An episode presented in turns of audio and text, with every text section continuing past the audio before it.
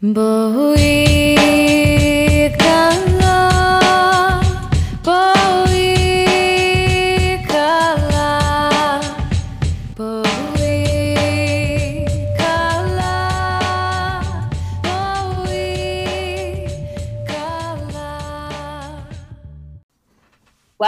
to Women Rabbis Talk, the podcast where women rabbis talk to other women rabbis about being women rabbis.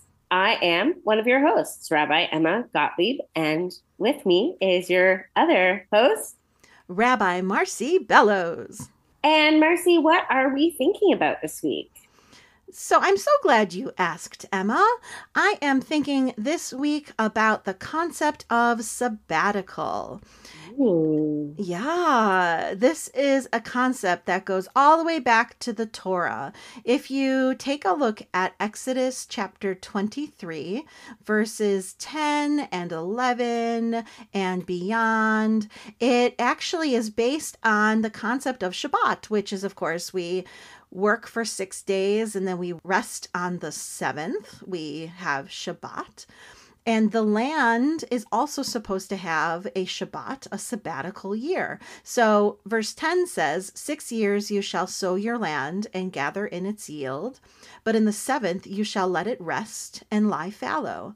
Let the needy among your people eat of it, and what they leave let the wild beasts eat. You shall do the same with your vineyards and your olive groves. As it talks more about sabbatical and then about the Jubilee year, which is every 50 years, we learn about how people are also supposed to have rest and the clearing of all debts during this time period, the return of land to its original holder. It's actually a really beautiful way to set up a society.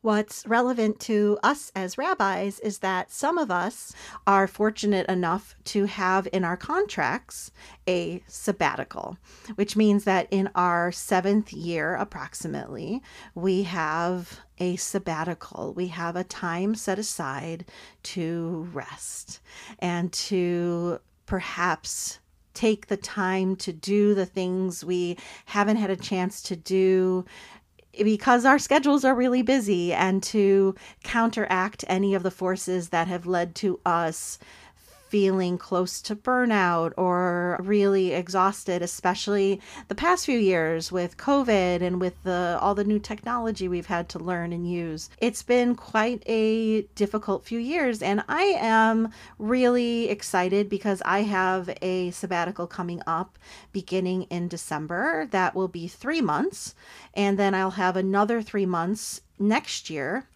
And interestingly enough, this happens to be my seventh year at my congregation. So look at that. I worked for six years, and now in my seventh year, do, do, do, do, I get a sabbatical and in my eighth year as well. It'll be a chance for me to rejuvenate, to recharge my batteries, to read the books in my ever growing pile of books that I don't have a chance to read. I'm going to see like a ton of Broadway shows. I'm going to travel. And next year, when I travel, I'm going to go to South Africa and I'm going to see one of my best friends in the world, Rabbi Emma Gottlieb, which is really exciting too. So, what do you think about the whole concept? I'm so excited for you. I'm excited to see you and show you South Africa. And I'm excited for you to get the rest that you so deeply deserve. I'm excited because I, for the first time, have a contract that has a sabbatical in it that's in my foreseeable future. So stay tuned, everyone, for that episode in a couple years, but it's coming. It is so important. It's so important. And, and, you know, my, my dad is a rabbi. I grew up sort of knowing about sabbat rabbinic sabbaticals and being in a in a family cycle that included sabbatical travel. I think probably I was in rabbinical school before I realized that not all rabbis get sabbaticals and that not all of them get them automatically after six years or in the seventh year or in the eighth year or whatever it is. And and it, I think it was something that I sort of assumed was a, a right for rabbis and it, it is actually much more of a privilege. And also as you were talking about it and and talking about sort of burnout and all these things, I was thinking, you know, like most rabbis that I know are fighting burnout a lot sooner than seven years. And and also, you know, seven years is it's not like you get one automatically in the seventh year of your career. So, you know, I've been a rabbi for 12 years. This is the first time that I have a sabbatical in my near future because I was never in a congregation long enough to earn a sabbatical.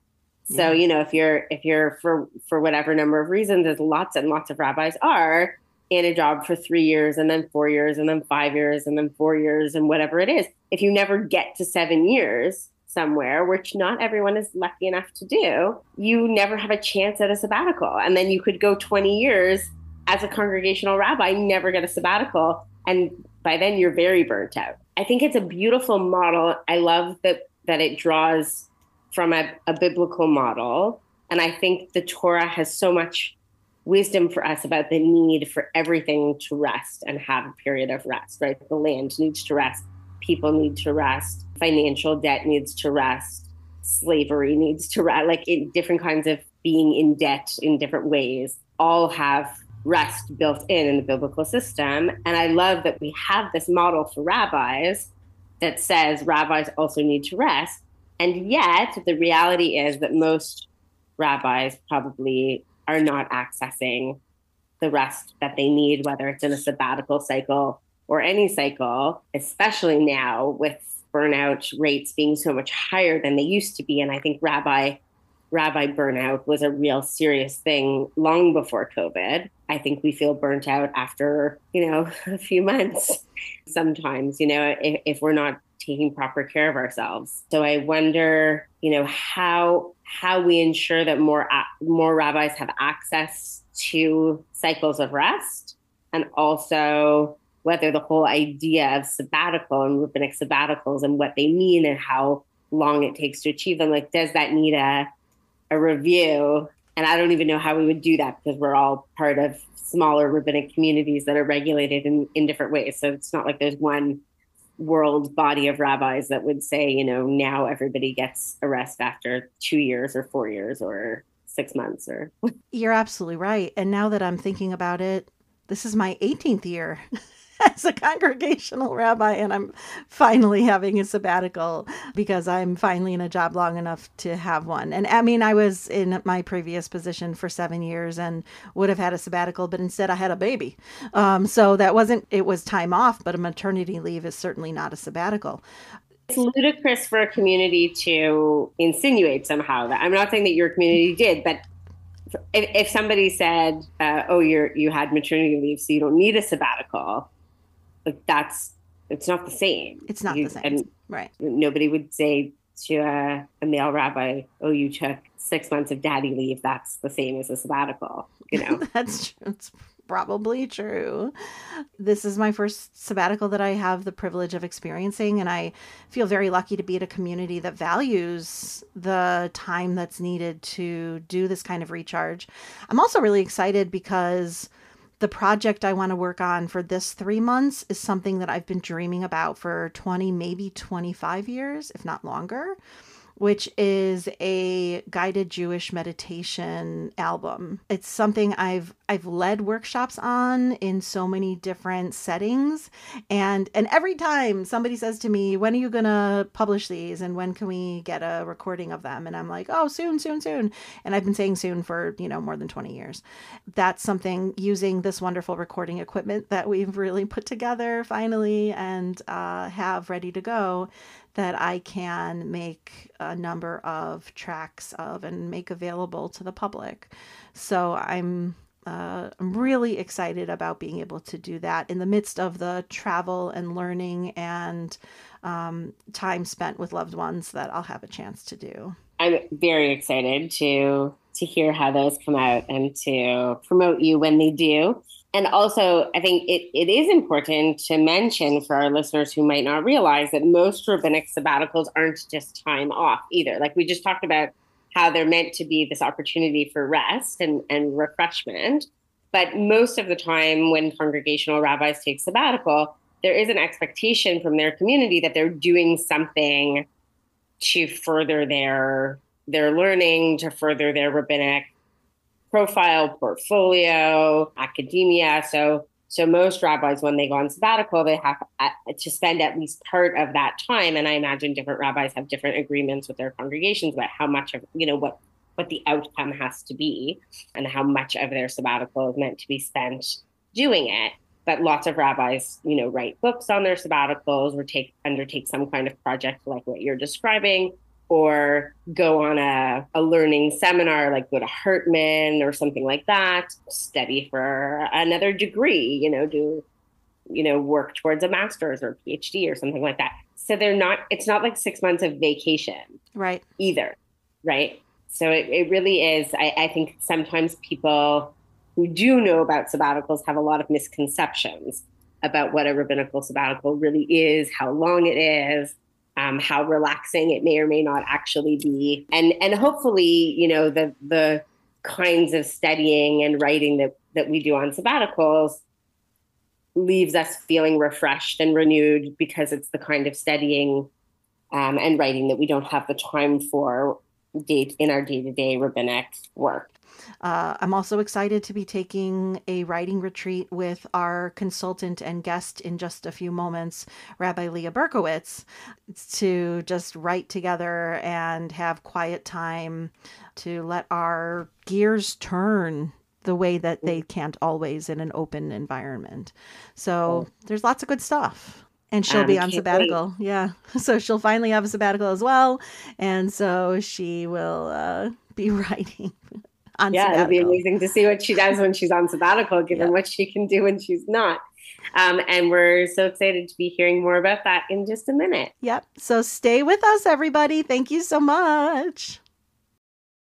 Friends, we are so honored today to have two incredible guests with us one of whom you are very familiar with, and one of whom we can't wait to get to know better.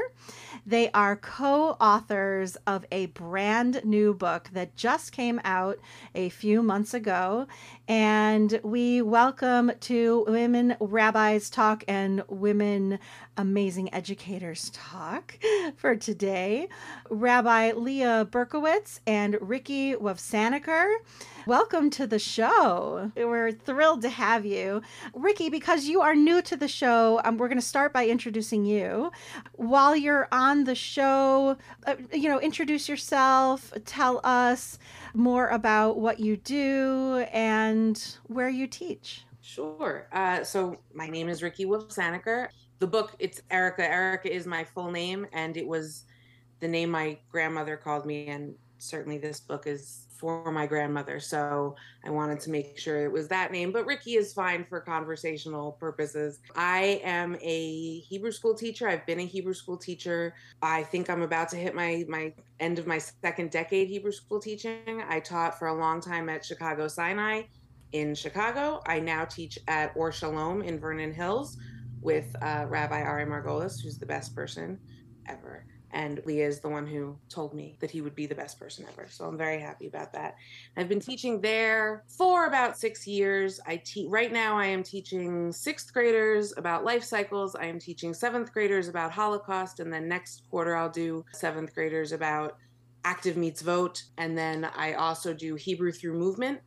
Which is, you know, where you teach them Hebrew through telling them to do things in Hebrew, in sort of Hebrew and yeah, and they have a lot of fun with that. And then I am also teaching Hebrew at BJBE, which is in Deerfield, and it's where both of my kids went to preschool. That's what I do right now, in addition to writing and taking care of my kids. And I came to this really, I came to this because I was missing song sessions from my Nifty days. And I came to understand that I could go teach Hebrew school and then be in their music classes and then I could have song sessions again. And I happened to live right around the corner from Chicago Sinai at the time, so that's how I ended up there. And then even when I moved to my sub the suburbs, I still loved that my boss. But then when she left, and I was coming to the realization that if you cannot get to your temple on a Friday night, you don't belong to that temple. So then that's when we were looking for a suburban temple, and I'm so happy that Friends of Leah were already here because it's it's the best. Or Shalom is the best. Anyone who lives in the Illinois area definitely check out Or Shalom in Vernon Hills because it's good community. And I also I've been interested in Torah academically since college, I took a class with Alicia Ostriker, the Bible as Feminist Literature, which was fantastic. I then went to, um, I got a master's in English at UIC, and I did my master's thesis on a story in Judges. And then I went to U Chicago's Divinity School to get that to further my Jewish biblical education. And what university did you go to? Brandeis University with Leah. Go judges. Go judges. we we have we a- met within the first week of our freshman year, and I was about to say we lived on the same freshman hall, but we didn't. You just sort of moved into our freshman hall. I, I did technically live on her freshman hall, but I don't think I slept many nights away from it. I just want to apologize to our listeners who, like me, feel othered every single time we have a guest who went to Brandeis and Marcy needs to spend five minutes of podcast time talking about Brandeis and Go Judges. I know that it stems from my own deep place of Brandeis envy, but I'm saying, dear listeners, I'm sure you share both my envy and slight annoyance at this. But go judges and um, Well, will, my my 14 year old daughter, like up until the last couple years, we tease her. We're like, "Oh, you have to go to Brandeis, your legacy." You know, we we both went. You have to go. But we were mostly teasing her. But now she's like, "Well, the only place I can go is Brandeis because that's where all the Jews are." right. Hmm. Sounds good. yeah. Yeah. Also, just a shout out to Queen's University in Canada. When there's a time where there is another rabbi who came from that fabulous Ivy League quality institution, I would I would love to invite you to be on the podcast so that we can shout out Queens together and be really obnoxious about it. Yes. Challenge accepted. Isn't that where Anne of Green Gables went to college in the book? I think she goes to I think so. Yeah. Probably Anyway, because one of the oldest universities in Canada, and my guess is that it makes sense that Yeah. that would Yeah. be true.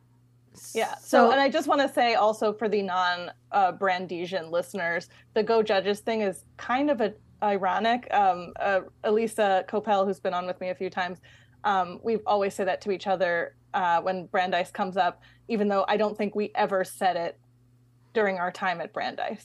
Um, it is I would not a school. We do have some really great Division three sports teams, but we weren't exactly a school where like you went to a football game and painted your face blue. So There's- the Go Judges is somewhat ironic. and I recently tried to type go judges on a friend's Facebook post and it came out go nudges, which felt very Jewish. Go nudges. One other shout out to Rabbi Ari Margolis, who is, I believe, first cousins with one of my best friends, Jessica. And so um, he's practically mishpacha. He's he's family, so he's really a terrific, and he terrific was guy. and he was in my year in Israel, so he's he's a, a beloved classmate. So So definitely, zero degrees of separation. Yeah. All right. So, Rabbi Leah Berkowitz, tell us again about yourself, just in case we have listeners who have not met you before. Okay, hi, I'm Rabbi Leah Berkowitz. I use she, her pronouns. I go by Rabbi Berkowitz professionally, but in this conversation, I'll be Leah. Let's see, what, what else was I? I? I went to Brandeis with Ricki. We met pretty much the first week of college, ended up in a group together that ended up living together our junior and senior years. And also, we found out we were looking at each other's you know how you used to like fun tack pictures to the to the cinder blocks in your dorm? We both looked and we both had the same picture which was uh, the ahava sign in israel that you have like the whole teen tour like it gets in the letters and you pose in there. We both had that picture with different people in it and we realized we were on the same nifty in israel trip. We weren't on the same bus though in the no degrees of separation, Ricki was on a bus with somebody from my youth group named Alexis Scott. Hi, Alexis, if you're listening. And we both thought we both thought they were awesome. So we found out that we had probably been on the same trip, which meant it was like 99% certain we had met. And Ricki believes that we fell asleep on each other at a lecture at, in Prague. That's Mm. beautiful. Wow. And I love that that's taken on like the quality of mythology. Like Ricki Yes. believes we fell asleep on each other. Like that's the narrative that we're going with. Right, right. Because we both remember a the falling asleep. We just don't remember if it was on each other. Leah, remind us of some of the synagogues in which you have worked. Yes. So I started out at Judea Reform Congregation in Durham, North Carolina, which is where I met the Margolises, Ari and Rachel, um, who were at Beth Or in Raleigh at the time. So, so yeah, so I worked at Judea Reform Congregation in North Carolina. I was I taught day school at Gann Academy in Massachusetts. I was a solo rabbi at Vassar Temple in Poughkeepsie, and now I am in year five at Congregation Kol Ami in Elkins Park, Pennsylvania. Fabulous. Thank you so much. And right before we started recording, we we realized this is Leah's third official time on the podcast, but fifth time total because there were two other less formal times she's appeared on the show. Once at a URJ biennial uh, when we were doing lots of quick interviews with people, and once in our one of our Facebook Live interviews uh, over a summer. And so, you know, we had joked with her and with Rabbi Elisa Koppel that we were giving them correspondent status, and we're thinking that maybe Rabbi Leah Berkowitz will be like a literature correspondent, and maybe we'll bring in some book reviews. So, if you have any suggestions of books you think that um, Rabbi Leah Berkowitz should review for our podcast that are relevant to women rabbis uh, or the women rabbi or feminist Jewish experience, please let us know. Sounds like fun. And I realized I'm thinking in term in SNL terms. I'm like, I want my five timers jacket. yeah, you yeah. We we do actually have a women rabbis talk swag store. Uh, our listeners may have have heard in our ads about it how to order our swag. So I'm sure we can come up with specialized swag for Yeah. Specialized guests.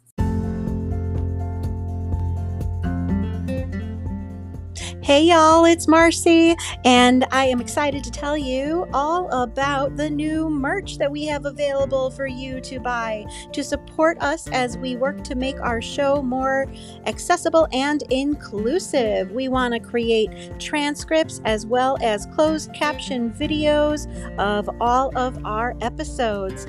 And so to support us, you can go and check out all of our really awesome and cute merch at bonfire.com slash women dash rabbis dash talk dash swag and check it out and support us now thanks so we can't wait to hear how this book came about Yeah, so um, it, it's interesting that you mentioned the the 2019 biennial, which is really like one of the last big events of the before times. The last time many of us were in the same place, or I guess in the same city. Um, so I had for a long time, um, I had for a long time wanted to uh, do a, a midrash collection, particularly actually about biblical women, and I had started it during my time in North Carolina, and then when I moved on to some other positions, it, it got put in the drawer because I was so so busy all the time. But I really wanted to do a collection of midrash about women in the Bible, and I also was interested in uh, lifting up more stories of lesser known biblical characters or lesser uh, addressed parshiot. Because if you're a rabbi or an educator, a lot of times you'll be like, I need a teaching story for this parsha and there isn't one because you know it's in leviticus or whatever. So anyway i had already been thinking about that for many many years. When i was at biennial my colleague rabbi heather miller a shout out class of 2008 she was like oh weren't you going to write a book of parsha stories? And i was like yeah i should probably get on that. And then on my way back i stayed with ricki because ricki lives in buffalo grove and the biennial was in chicago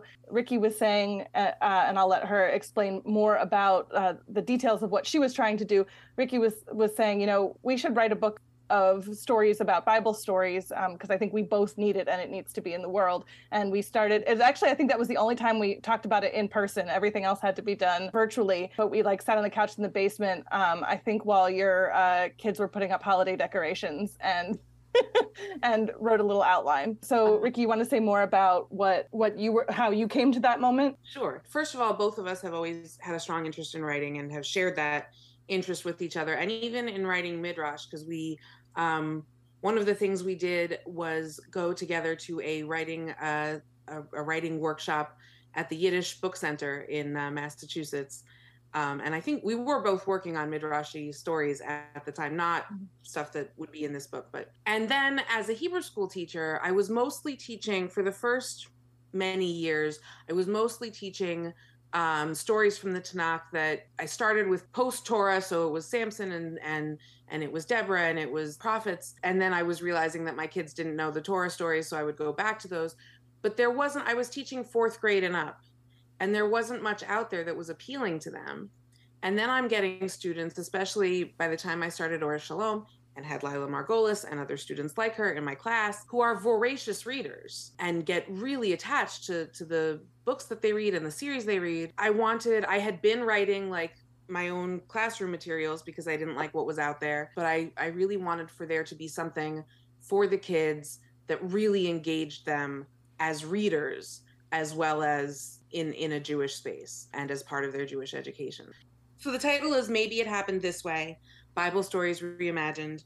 I mean, the title is this is Midrash. This is us interpreting the Torah stories in our way with the messages that we think we find in them or want to emphasize in them. One of our purposes was to engage the kids in knowing that this is one suggestion and that Judaism is a religion of suggestions, of maybe, of this is the best interpretation I've got, or this is the interpretation that seems to fit the moment or the situation, but it's not the only way. Um, and I think that's especially important in a in reform spaces where the kids, you know, it, I, I'm not trying to sit here and tell them that the Big Bang didn't happen, obviously, and I want them to know that that's not what I'm sitting here and trying to tell them to uh, about Judaism because some of them don't. Some of them are so surrounded in our world with religion is this one specific version in which someone on high tells you that and and therefore if you're rejecting that you're rejecting religion. I want them to know that is not the case. They do not have to reject religion in order to still be a science minded person or a, a rational member of the 21st century they are not little anymore. They are not just wanting to parrot back stories and draw pictures of rainbows which I, hey i love drawing pictures of rainbows no slamming on that. But they they are pushing back they are questioning and they need to know that that is part of judaism that that is what they are absolutely allowed to encouraged to do in this space of jewish education. I love that your title echoes for for me and for others who are familiar with with rabbinic writing the concept of devar acher, which means another interpretation. When the rabbis and the sages are are Mm. interpreting Torah, there's one opinion given, and then there's another opinion given, and they often introduce the other opinions with devar acher. And this is kind of a contemporary way of saying maybe it happened this way, right? Like, or it could be this. And I love the the spotlighting of that authentic part of our Jewish tradition that our rabbis were not didn't hand us literature of one opinion. Our rabbis handed us diversity and spectrum and options and dvarim acherim and uh, and I, I love that that echoes in the title of your book and um, and that you're instilling that value um, and that understanding in, in your readers. So you've shared a little bit with us about the inspiration for the book and how it came into the world. You've had phenomenal reviews so far. I'm wondering if you can tell us a little bit more about what need you were responding to when you envisioned this book and when you were writing this book.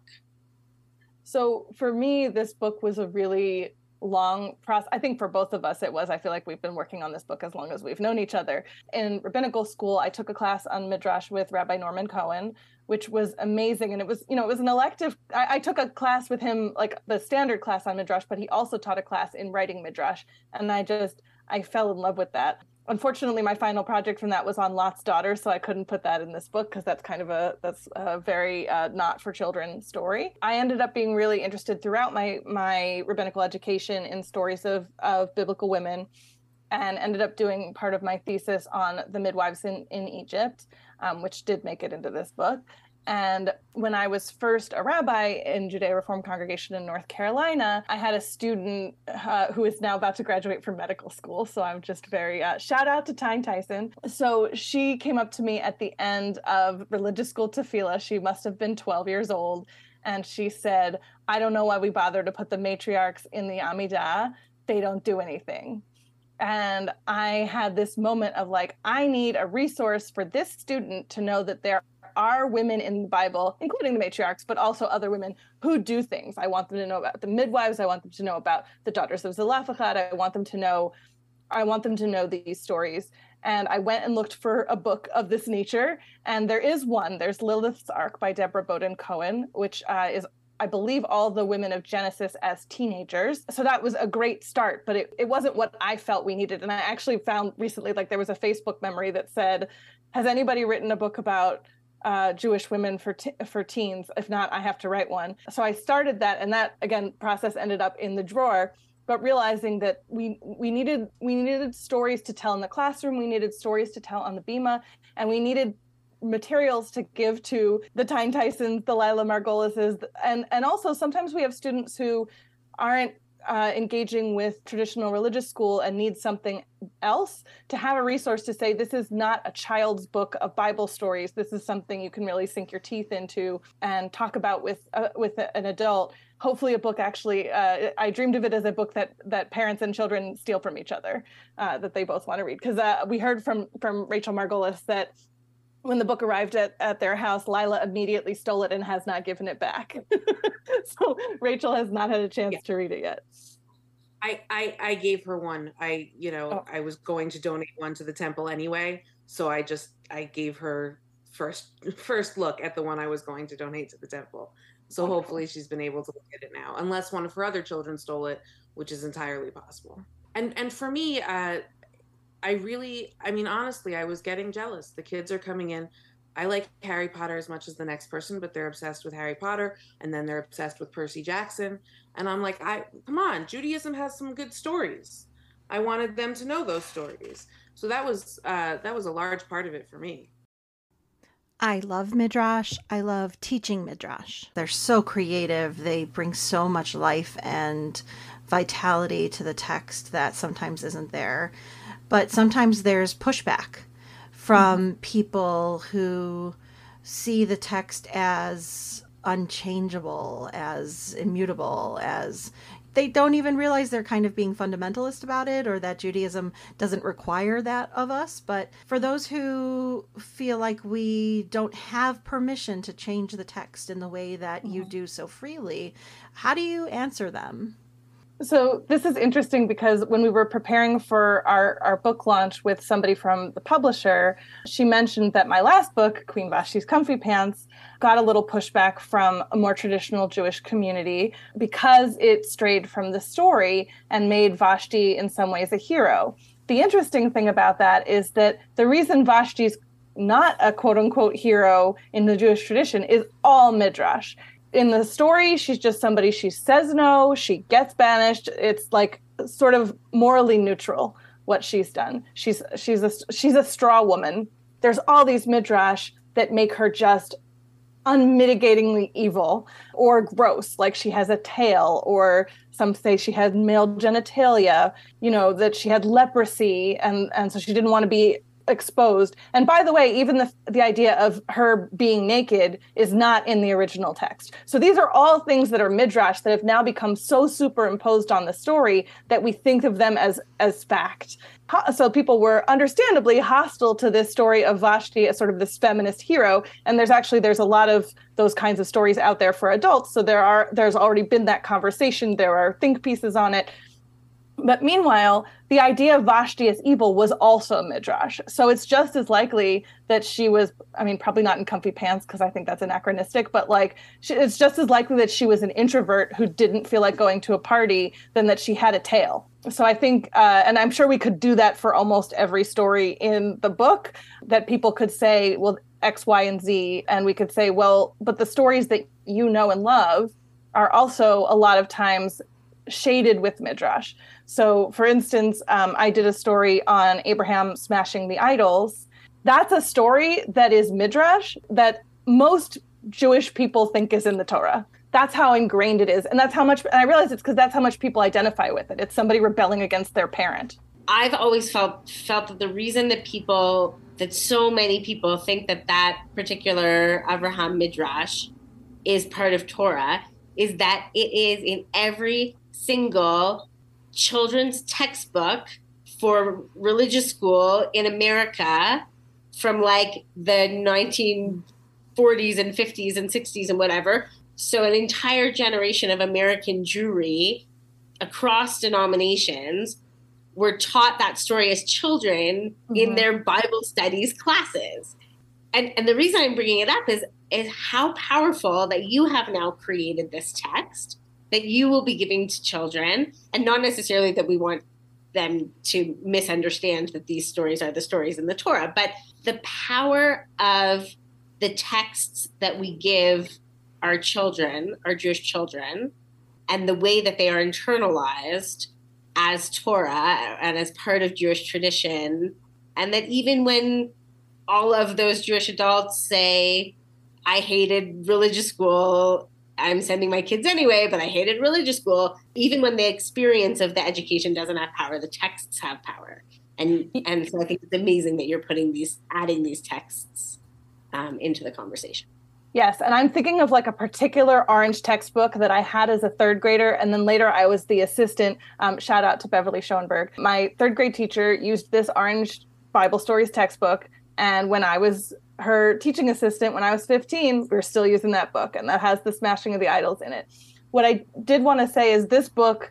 You know, I don't know who wrote those books. I'd have to those other books. I, the orange book. I'd have to look it up, but it's a very like broad brush of the stories both of us come to this with a background, both Jewishly and academically, where we've actually read these stories line by line, where we're familiar with a lot of the traditional midrash.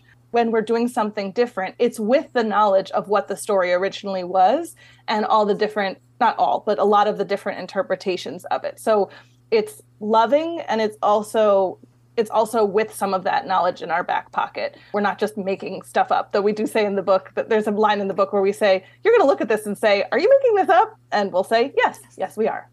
I would, and as an aside, it has been my mission as a Hebrew school teacher to turn out children who did not hate going to Hebrew school. There have been people in my life who I know who either permanently turned from Judaism or temporarily turned from Judaism that I'm like, I don't want them to leave. I, I want them to stay and know that this is a place for them. So that's been my mission as a Hebrew school teacher. And yes, that story was in my elementary school Hebrew school book too. everybody.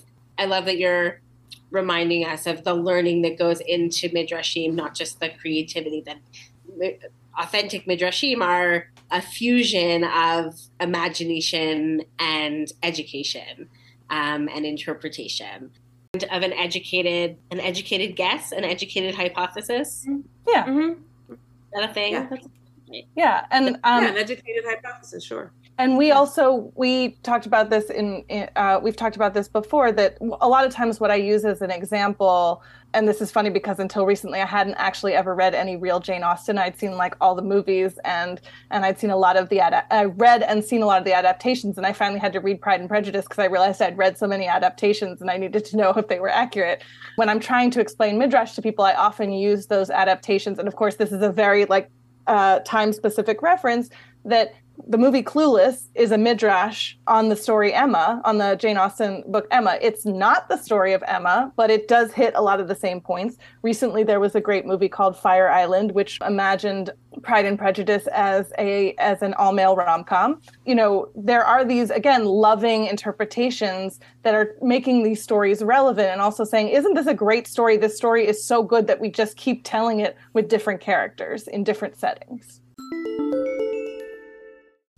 Do you mind if I actually go back to the pushback on doing midrash for a moment? Because I really, I, I feel pretty passionately about the fact that the project of of doing midrash, of looking at these stories again and again from your new, you know, a contemporary perspective or from a personal perspective or whatever, you need it. The whole project, the whole project of Judaism or any any religion, any engagement with any story falls apart if you can't do that. If, you know, if you don't make Clueless, if you don't make Fire Island, people f- will forget that Jane Austen exists, which they should never do because she's lovely.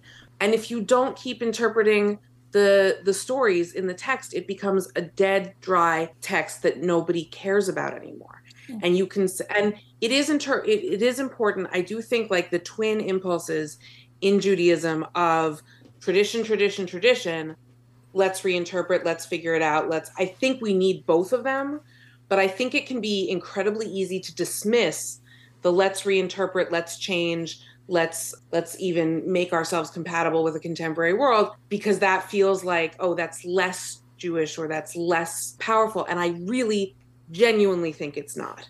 I genuinely think you need both having equal power and being in constant conversation with each other. And if, if we don't keep making the, these stories relevant, they won't be. So that's that's what I say when people want to say, "Hey, you can't change these stories." Well, look at uh, the success of And Juliet that has been touring this brand new show on Broadway, which you know isn't just another like West Side Story is another retelling of Romeo and Juliet in a whole new way. Emma saw it. I'm interested in seeing it. The soundtrack is really fun and is using pop songs by boy bands and Britney Spears and people like that as midrash on the, the story of. You want to say anything, Emma? Go ahead. Tell. Do. I do because here's the thing. Not only is And Juliet midrash on Romeo and Juliet, but it is restorative justice in action because it is the entire playbook. So not the entire playbook, but it is the the music is the playbook of a particular songwriter who has written for every famous boy band, every famous girl band, all the pop stars, you name them. They've sung at least all these hit songs that you know and love that you don't know were written by this guy because you think they were written by Britney Spears and whoever, but they were written by this guy. So fine. So he's he has taken his playbook and repurposed it. And some of the songs are songs that when they came out as pop songs were like actually sort of horrible and damaging to young people and the way that they view themselves and, and each other and, and all the stuff. And they've repurposed them in the show to be like empowering of women and empowering of queer people. And while I was watching it, my mind was exploding because I was like, this is restorative justice in musical pop culture form. And that's amazing. And I don't know if anyone has like written that article in the New York Times yet, but somebody should write it because it's amazing. And I will get off my high horse now and we can keep talking about Midrash. I didn't know about this musical either, but I was just going to say, like, even Romeo and Juliet was William Shakespeare taking from other sources to tell a story. Like we do, so that's the other thing. And we've we've talked about midrash as fan fiction, which it is, and fan fiction can be incredibly dismissed. But so much, and you know, I'm a writer. Like you're a writer. Everything is fan fiction. Everything is is borrowing. And contemporary midrash is also restorative justice because we are giving voices to characters who didn't have voices and we are calling out pieces of text that need to be called out and calling in points of view that can be called in and so it's all it's all restorative justice and it's all beautiful and i'm so happy about it I did not know this existed. I'm really happy Yeah. this existed. I also think, um, Marcy, that West Side Story is another great example that probably is a little more universal than Emma and and Clueless. Um, but West Side Story as a midrash, but even every cinematic interpretation of either Romeo and Juliet or West Side Story, like there was a new one and they made new decisions. And even though it's the same story, and that's also midrash in a way, and it's also true to the original in a way. So I'm really excited that that musical exists, and I feel like it was made. That's one of those things where I'm like, I feel like it was made just for the people on this call. but Yeah. I'm sure there are other people enjoying it too. And all the Um, Jews, all the Jews behind the scenes who also, Mhm. you know, probably were thinking midrashically when they created it. Mm-hmm. it's brilliant it's also like shakespeare's wife it's her story it's her she's editing his story and she's like maybe it happened this way That's amazing. Okay, so we've talked so much about your book. We would love to hear a selection from it. it was so hard to pick something to read for today. Uh, last time we did a reading, it uh, there was something that went with that week's Torah portion, but I wanted to make sure I wanted to make sure we did something with women. But this actually is based on one of my favorite traditional midrashim, which is that, and I, I'm wondering actually if I have given this before in one of my other uh, conversations with you with a favorite Jewish text. There's the question of how did the women of Israel have timbrels when they got to the shores of the sea? because they didn't even have bread. they left in a hurry. They just had the clothes on their backs. Why would they have timbrels? And Rabbi Yishmael says it's because they were so confident that there would be a miracle that they packed this. So this was sort of this sign of hope and confidence and faith in God. The interesting thing though is that I felt that didn't entirely answer the question because it was where did they get them in the first place? Why did they have them? Did they make them in anticipation of this ha- of this happening? Did they carry them did they have them with them for generations and they've been hiding them? Have they been using them that time? So it just it it raised all these other questions and I and this actually this one actually started as a sermon on that midrash because I loved the idea that they had all of these timbrels with them, that they'd maybe carried them from Canaan in the first place. They'd had them for 400 years and they'd been using them the whole time so that they would be ready for this moment. So I imagined, and this is another, uh, an interesting thing about, I think about this story versus some of the other stories you know, some of the stories we take characters that you know or lesser known characters, named characters that are in the Bible, and this is the character we actually imagined as a background character in the in in the Bible story. So this is from the story called Dancing on the Shores of the Sea. And what it imagines, this scene imagines, is that when this young woman reaches a certain age, her mother wakes her up in the middle of the night and she goes out with all these other women to dance by the light of the moon. It's like a full moon celebration. I'd never seen my grandmother play outside of our small mud house. She told me how her own great grandmother had carried the timbrel with her all the way from Canaan, singing songs of hope, adventure, and new beginnings, back when Egypt was spread out before the starving Hebrews like a banquet of possibilities. As the dream of life in Egypt crumbled into a nightmare, her grandmother hid the timbrel in our mud walls. If Pharaoh knew we had even one simple pleasure, she worried, he would find a way to take it from us. But sometimes I could convince my grandmother to play for me. Whenever her stiff fingers struck the drum, my tired body moved without thinking, swaying slightly to the beat, my arms aching and outstretched overhead, turning in circles as the sound swelled. Now I saw that others had kept their instruments too, long after everything valuable had been sold for grain or used to bribe a taskmaster. All around me, women were drumming in time to my grandmother's beat, joining the circle of dancers. A melody rose up over the drumming. Someone called out a verse, and the women repeated it, splitting into harmonies. It felt as if our song could reach the moon itself. God is my strength and my song. God will be my deliverance. Who is that singing? I asked between verses. Miriam, daughter of Yocheved, my mother said.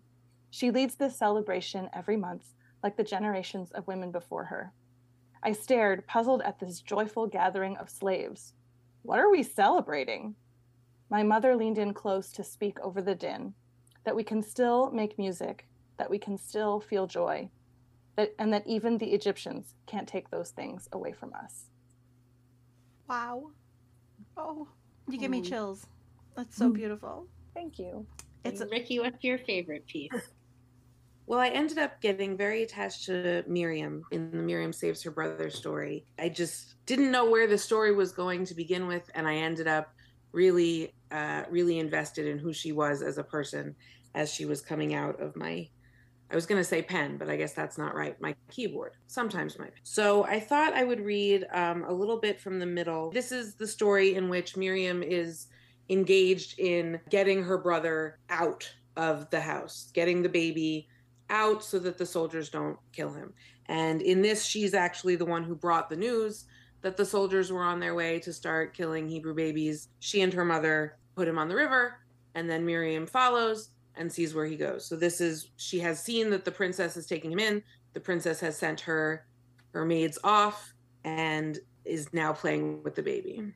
Miriam watched the princess for a few minutes, cooing and fussing at her brother, tickling his toes and nuzzling his cheeks. Whatever act she was putting on for her attendants, she clearly was happy to have a baby arrive at her doorstep. You can come out of there, girl. I wish to speak to you, the princess called, and Miriam was startled to realize that the princess was addressing her. Slowly, Miriam crept out of the reeds, though she dared not approach too closely. Perhaps the princess would do away with her instead of the baby. She'd be harder to drown, though. She could fight back. Miriam planted her feet hard in the riverbed and stopped out of arm's reach of the princess. The princess didn't seem to mind. She didn't take her eyes off the baby, really. She just said, quite plainly, Can I assume that your mother is available to nurse this baby? Miriam swallowed hard. Her toes shifted in the sand as she tried to work out what was happening here. The way the princess asked her question, the way she'd responded to her older attendant, she must know, mustn't she? She must know where this baby came from. Yes, Miriam said, a frog stuck in her throat. The princess gave a short nod. Go fetch her. She will stay in the palace as my servant and tend to this baby for me. Miriam turned to go, still unable to process all that had happened. But a few feet away she turned. The princess was still cooing and singing to her brother. Princess, I. you. I really did want a baby, she answered, almost to herself. I will be happy to have him here. She lifted him out of the basket then, held him aloft, and smiled at him. The baby smiled back. Miriam felt a stab of jealousy. I shall call him Moses, the princess said. Another small surge of jealousy that this Egyptian princess should have the privilege of naming Miriam's baby brother, Yocheved's son. But as long as he stayed alive, it hardly mattered. So excited to hear the rest of these stories. Have you gotten the book yet in South Africa? Not that I'm aware of. Okay. we mostly don't get Jewish books in South Africa unless we order them from overseas. And when they when they go like super mega popular, then they might make their way into a bookstore here, but pretty rare. We have to work hard just to get it in bookstores here too. But I will happily provide the address of our shul for anyone who would like to donate copies of this or any other contemporary Jewish book to Hmm. the South African progressive community. Please be in touch and I will be happy to let you know how to do that. We'll happily accept them. That's great. And I, uh, Leah, I already told you this, but I ordered copies for all of our fourth through seventh graders to study in the spring. Uh, a few of the midrashim, and hopefully they'll be inspired to create some of their own once they see how uh, delightful the act can be. So, Yes, and one of the wonderful things about sort of this, uh, one of the wonderful things about us sort of all getting sucked into Zoom in the last few years is that it's made author visits really easy. So if you ever want us to come visit your classroom, um, I've actually been able to do it while I am in my synagogue with my own Hebrew school going on. So it's really, that's really awesome. that's fabulous.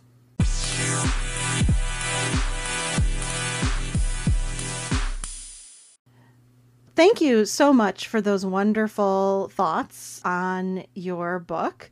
We have a segment in each episode called Ask the Rabbi. This is going to be Ask the Learned Jew. this question comes from dear friend Jackie McCowan. What do you wish your congregation or movement emphasized more or were more interested in? Is there an issue, a topic, something you wish was more at the forefront, I would imagine, than it is? I mean, for me, I'm I'm so happy with yes, Reform Judaism in general, but my congregation specifically. The only thing I could even circle around is, I mean, Or Shalom is such a wonderful community, and people are so strongly involved. And I would love to see that people who are Reform Jews, whatever space they're in, understand that that you are still a full Jew. This is not Judaism light and also that your temple or your whatever wherever you engage with your jewish life it's a it's a community project it's not a service you're paying for mm-hmm. so that but i honestly major shout outs to Or Shalom. it's it's absolutely wonderful congregation the whole community is wonderful Great answer. Can I just acknowledge that it's amazing to hear a congregant speak that is like completely satisfied? that's you know, especially in the last few years. That's that's and I think ever. That's not really that's not really typical. we have to complain about things or the evil eye will think things are going too well for us and and we'll screw things up so you know Hannah Hora. um, pu- pu- one of my one of the first programs I I designed for my first synagogue was in response to uh, an older gentleman's criticism, and he uh, after it was over he called my office and I picked up the phone and he said, I wanted you to know I am 85% satisfied.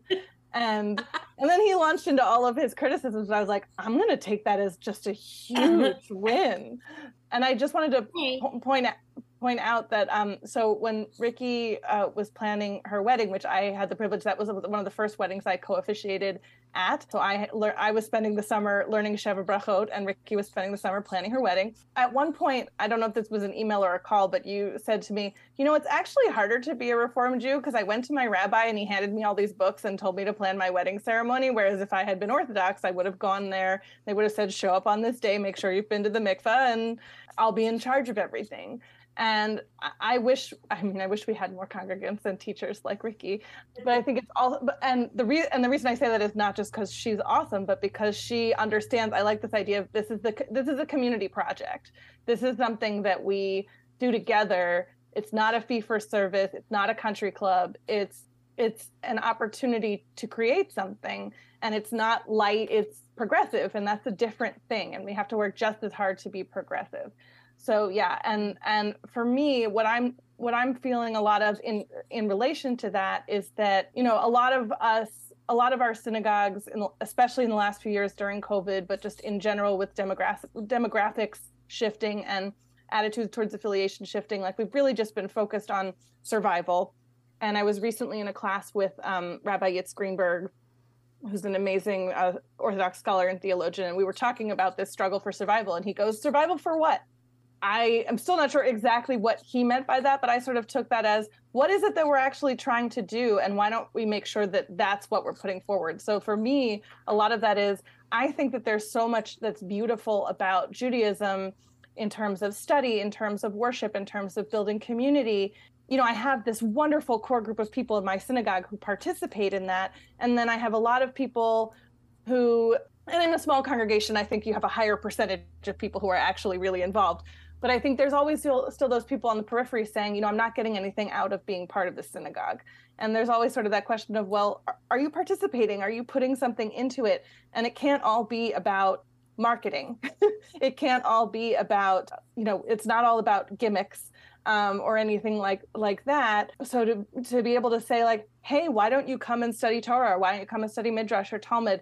because when we do that even though you know maybe we barely get a minyan to do that uh, each time we we assemble i feel like those people like we're really it's really juicy like we're really getting into it and there's so much there if you don't partake of that you don't build those relationships with each other you don't build those relationships with your clergy and you don't build your relationships with the text so it's I, I forget i think it was rabbi elliot dorff said something along the lines of like you can't step up to bat for the first time in baseball and expect to hit a home run. You've got to like play pretty regularly to occasionally hit a home run. And our team just our local team just uh, lost the World Series, so that's on my mind. Anyway, but just this idea that to I, I would love it if people were more engaged in Jewish learning and Jewish activity in a you know in, a meaningful way so that we could all do this together. Love that. Thank you.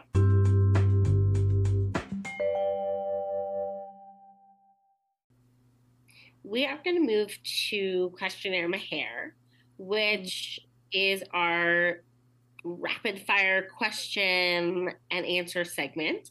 Leah has already given us her questionnaire Meher responses. So, Ricki, you're up to bat, as it were, to kick the can down the road on the baseball metaphors. So, uh, Ricki, are you ready? I'm going to do my best it's it's super easy. You don't have to think too hard. Just whatever comes to you. So, Ricki, who was your first woman rabbi, either in your home synagogue or that you were first aware of? I, I am trying to think about it, and I don't. Uh, I don't remember ever thinking women couldn't or weren't rabbis but I think when I let when I graduated high school and you know effectively left my home temple, which by the way was a wonderful place and is still has the head rabbi was the um, second rabbi when I was a kid, and he's wonderful. His name is Rabbi Dan Cohen of Shaarei Tefillah Israel in South Orange, New Jersey. I believe when I graduated, our senior rabbi left. Rabbi Cohen became the senior rabbi, and I believe the next assistant rabbi was a female rabbi. So she wasn't like mine, but she was my family's. And then, you know, Brandeis had female rabbis and female future female rabbis all over the place. Go Um, judges. Yeah. Actually two of two of the people that lived in our suite junior and senior years are are now rabbis. Tell us about a woman who inspires you, can be Jewish or otherwise. Well, I did. I dedicated this book to my grandma Sally. Um, my grandma Sally, she passed away when my a week before my first child was born, which was extremely painful. But she was just she was first of all, absolutely everybody knew my grandmother. Everybody, she was um, a first grade teacher and then a guidance counselor in her town. She was also a member of Hadassah, on the board of her temple, on the board of the public library in her town. Everywhere we went with my grandmother, you know, some we would always run into people who knew her. And it even extended to, I said, we are the only people with our last name. A few years ago, uh, helped my cousin edit a book she was writing about. Maj- it was a fictional uh, a novelization of like a mahjong world. So I was in the the acknowledgments of her book. She was, and understand, my grandmother lived her entire life in like North Jersey, and my cousin is also from you know lives in North Jersey. She was in Ohio on a book tour, and somebody came up to her and said. I noticed this person, Erica Wovsaniker, in your acknowledgments. Could she possibly be related to Sally Wovsaniker?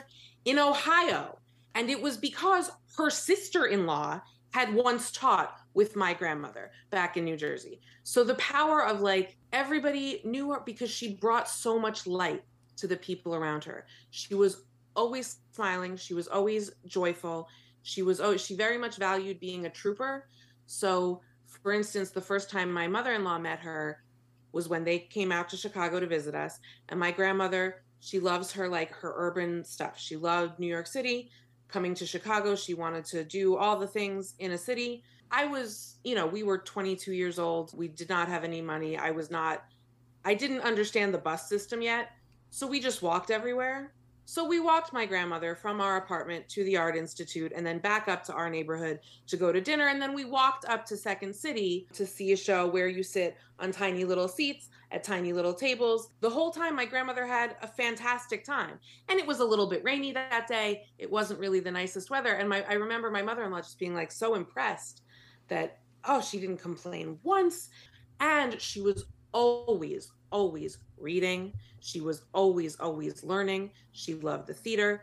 She loved, and she was certainly one of the first people who read to me constantly. And that that impulse, she would tell me that only interesting people never get bored because interesting people are interested in everything. And she was interested in everything. And when I was in grad school, she would be the first person I'd call after class to say, Guess what I learned today? So that her spirit is definitely something I want to keep in the world to the extent that I can. I complain a lot more. She sounds amazing. Do you have a favorite Jewish character from a book, movie, or TV show? I mean, it's hard to say because I just assume all the characters I like are Jewish.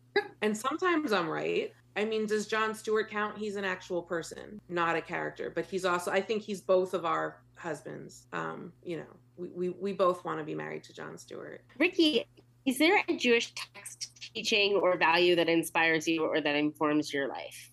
I mean, so many all the time. I think I think right I think midrash is the value, the the value of always questioning, the value of always I, I tell my students all the time, like we took a whole bunch of arguments and put them in a book and called it holy. Um, and that's I think the thing that informs me the most. That that that that is a holy act. I love that. And uh, this last question is for you and for Leah because she gets to answer this one because it'll be an update from last time we chatted to her. So, uh, first Ricki and then Leah, what are you thinking about these days? anti-Semitism a lot. Um, I just read uh, "People Love Dead Jews" by Dara Horn, and also all the things happening in the world. And I'm teaching a Holocaust class for the first time, so that's on my mind a lot. I want to echo Ricki's shout out to People Love Dead Jews as that book. And it's really hard to recommend it to people who haven't heard of it because it sounds horrible and it's one of the best books I've ever read. I love Dara Horn, whatever she does, but um, uh, I, it's very rare that a book on Judaism can make me think differently about Judaism. And I just felt like every chapter completely blew my mind. Um, and it made me go watch The Merchant of Venice, which I had never um, seen before, and ironically is not taught in the Introduction to Shakespeare at Brandeis University. Actually, this is one thing that I'm still thinking about from that book, even though I read it like six months ago, which is Merchant of Venice was supposed to be a comedy, and that really is upsetting to me. On that happy note.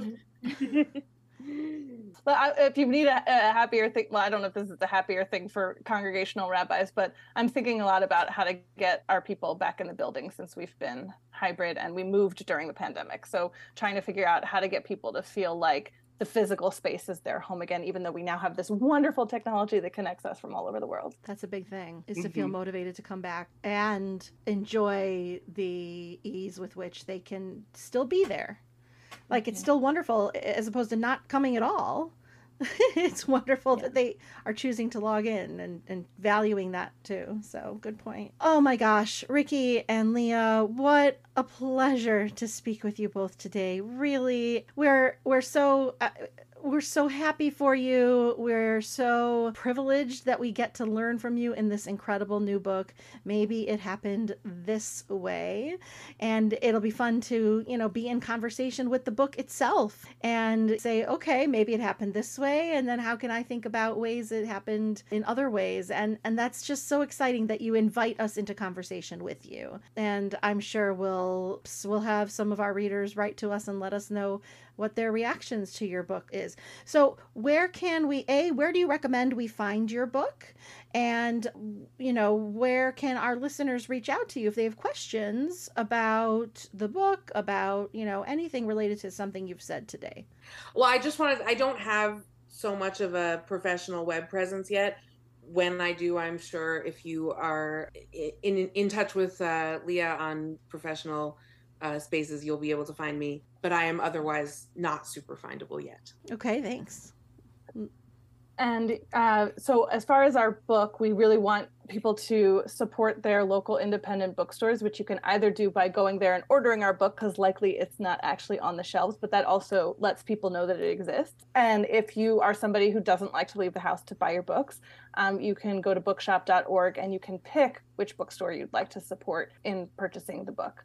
So, and then your local bookstore gets a cut, which is great. Or whichever bookstore you choose, you can choose a bookstore on the other side of the world. And you can find me at leahrachelberkowitz.com. I am on all the social medias as at Rabbi LRB at the social media, not social medias. And uh, I don't know how many of those social media are still going to exist by the time you hear this, um, but that's where you can find me. Yes, or if we'll still be on said social media, which yes. is another thing. Yes. Mm-hmm. Got it. Mm-hmm. We will do our best to make sure that all of the different books and authors and things that we've referenced in this episode and all of those um, websites and social media tags etc will all be in our show notes so listeners if you are trying to um, remember all those details uh, you don't have to they'll be in the show notes yay thank you so much thank, thank you. you. what a joy be well thanks thanks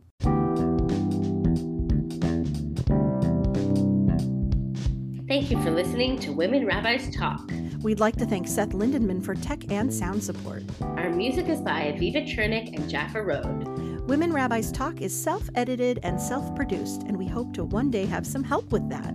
If you'd like to support us, please use the links in our episode notes. You can also follow those links to check out all of our awesome swag and merch. Please remember to rate, review, and share, share, share so that others can find this podcast and enjoy it too. Toda rabah.